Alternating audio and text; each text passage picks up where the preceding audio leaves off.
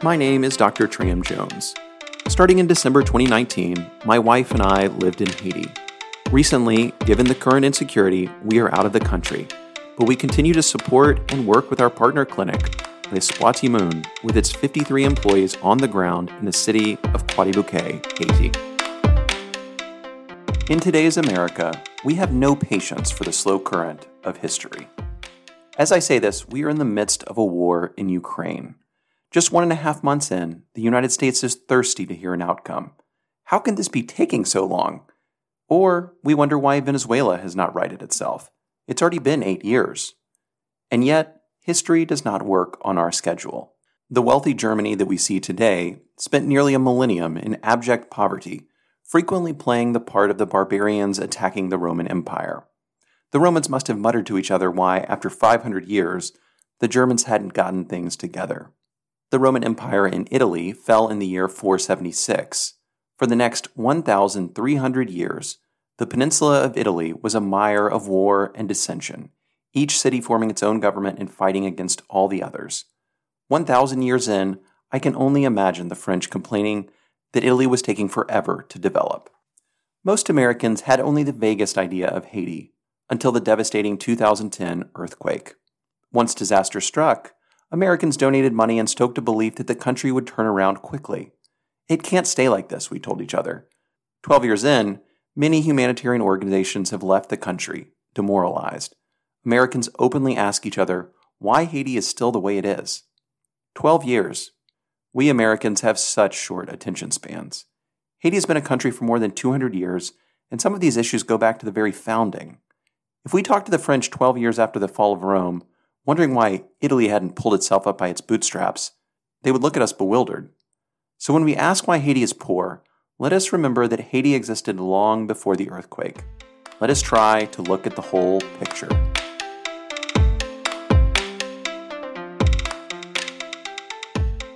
Today, we're going to unpack a painful period in Haiti's history and look at how it's left Haiti where it is today.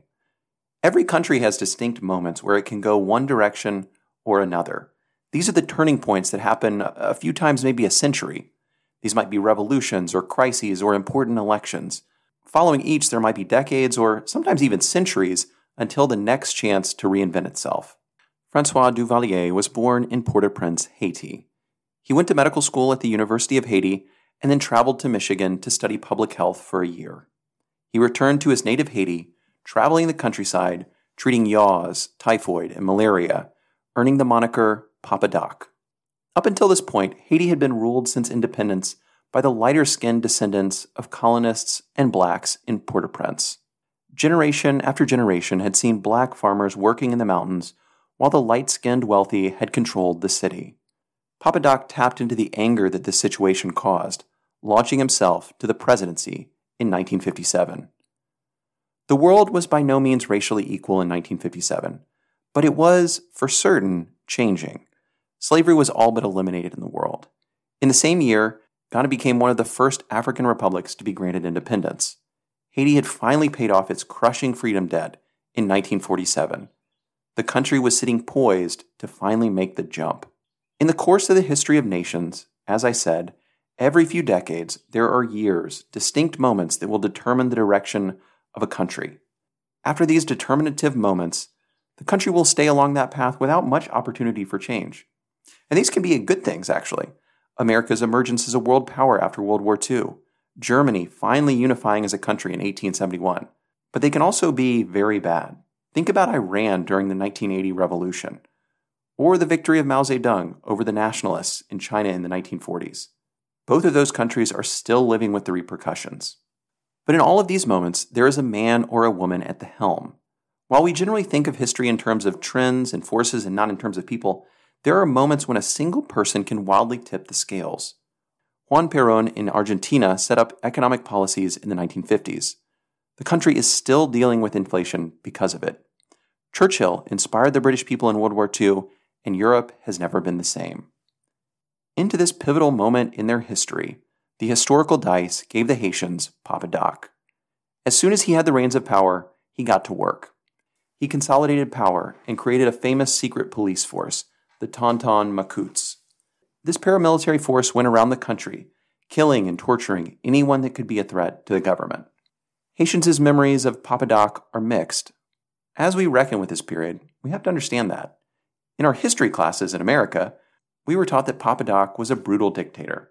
However, go out into the slums, the countryside, and the little villages in Haiti and ask people what they want from a leader. Contrary to what we expect, at least half of them will tell you that they yearn for the years of Papa Doc. They loved the order, the stability. As long as you obeyed the government, there was no fear. I would argue, of course, that the Haitians didn't love Papa Doc so much as they hate instability. Today, you can walk out of your door and be kidnapped or shot at any moment. The people prefer a dictator to anarchy. Papa Doc provided the one thing that dictators can provide quicker and more effectively than a democracy.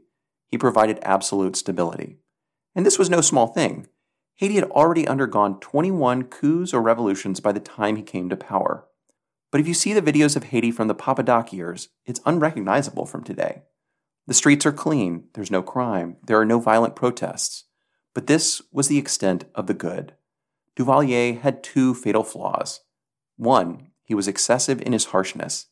And two, he did nothing to advance the country once it was stabilized.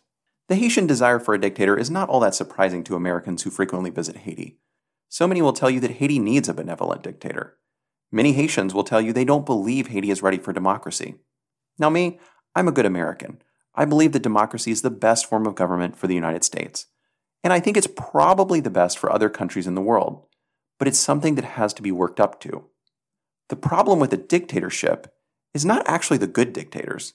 There is, of course, little difference between the kings and queens of Europe and today's dictators. And in history, there have been good monarchs.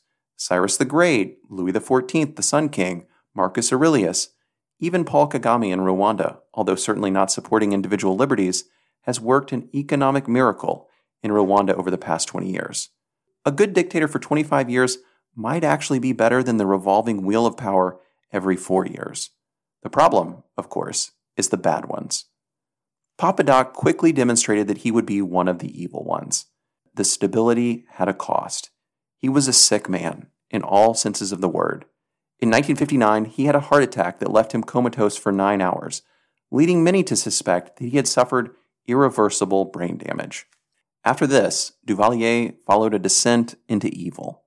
He gleefully took part in torture sessions, even installing a peephole in the torture chambers that would allow him to watch the proceedings. He famously delved into the evil side of voodoo, requesting the dead bodies of his enemies so that he could commune with them.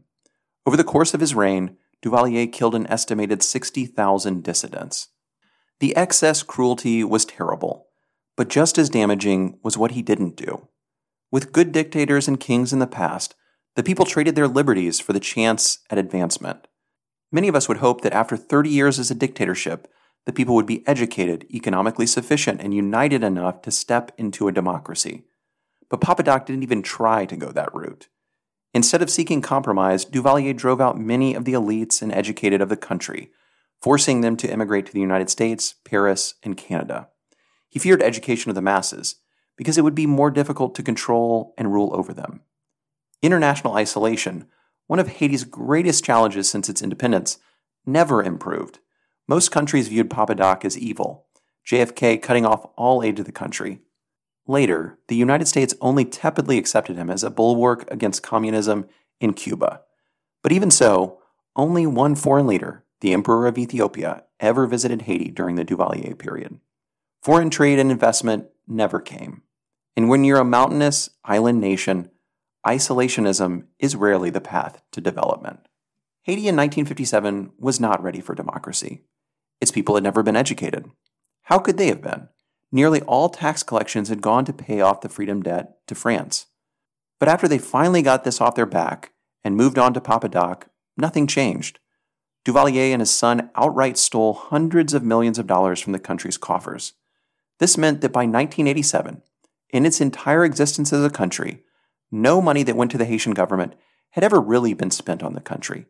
Most of the population lived in villages and simply wanted to be left alone. The rest wanted stable jobs.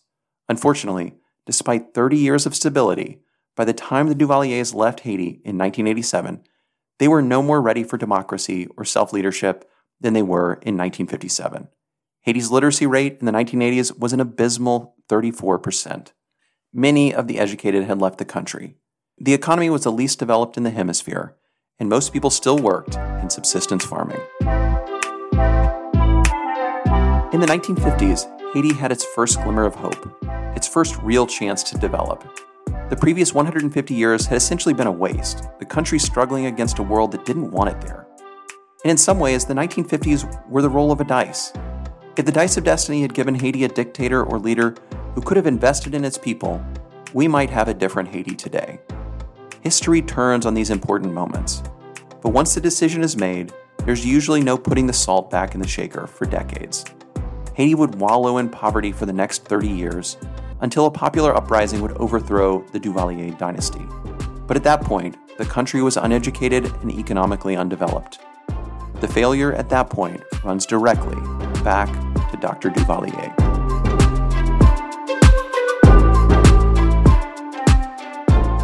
Thank you for listening.